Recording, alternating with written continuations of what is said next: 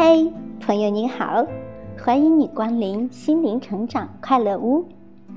亲爱的你，忙碌的你，是否偶尔会感到身心疲惫呢？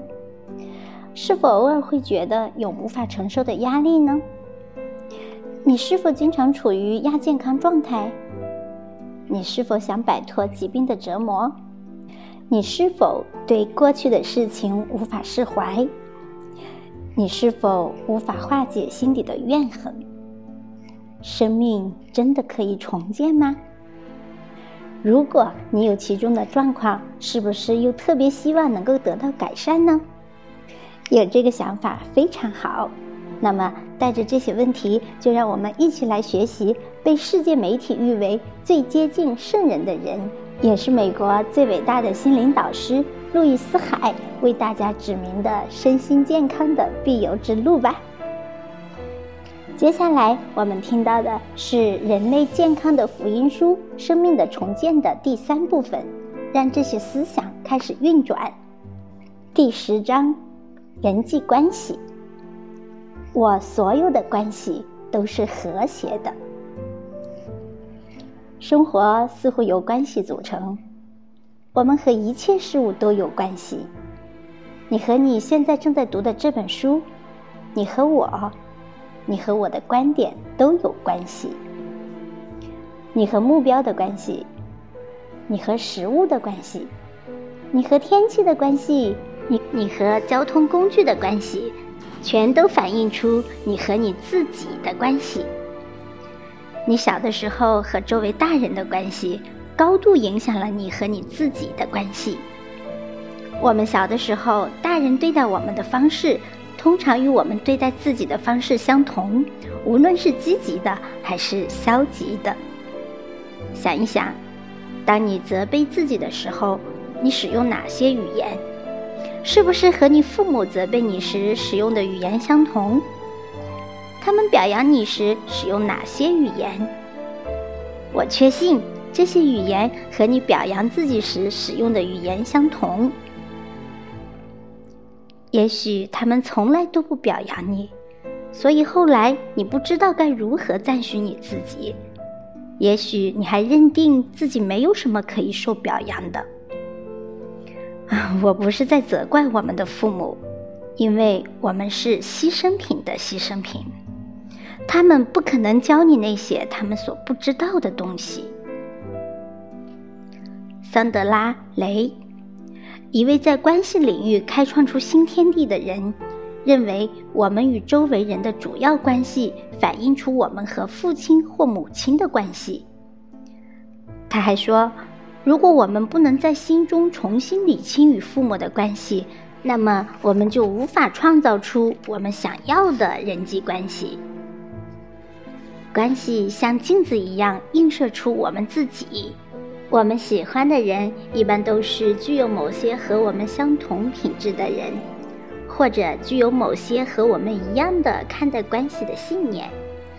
这一点无论是对于老板、同事、雇员、朋友、情人、配偶或小孩都是一样。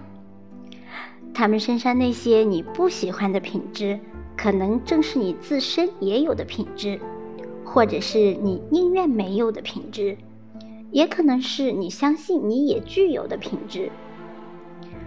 如果他们的身上具有的特征不能在某种程度上弥补你自身的不足，你也不会吸引他们，或是让他们进入你的生活。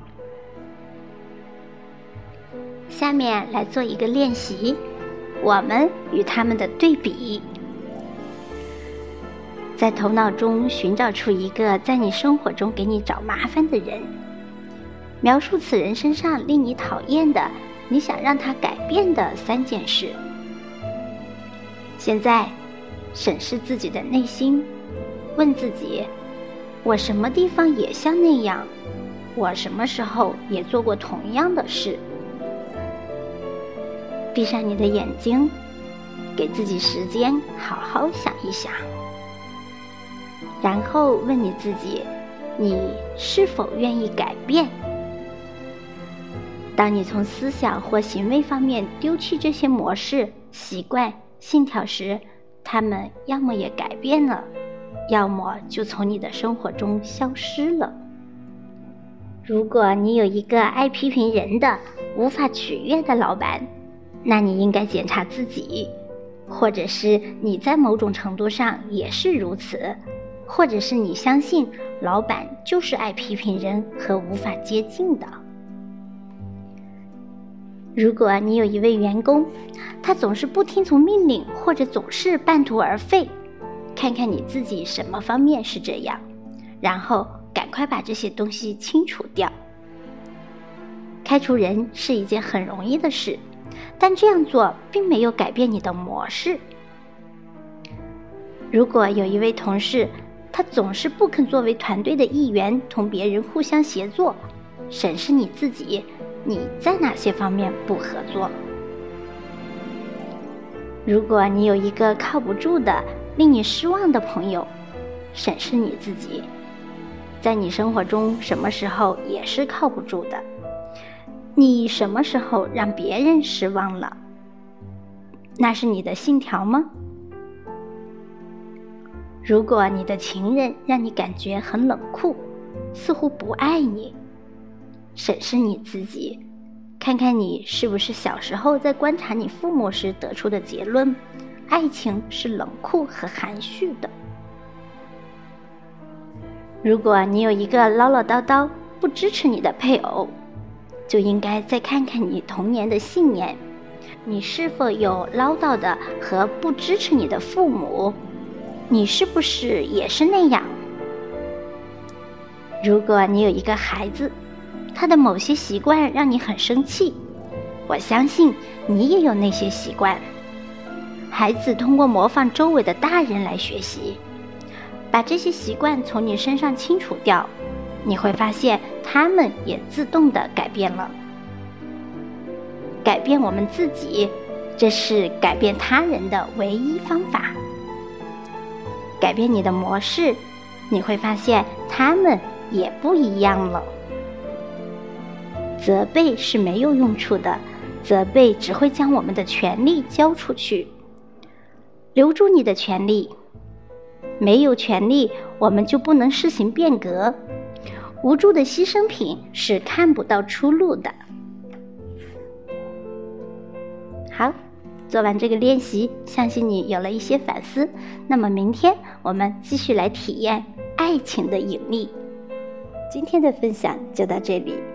感谢你的聆听，我们明天再会，拜拜。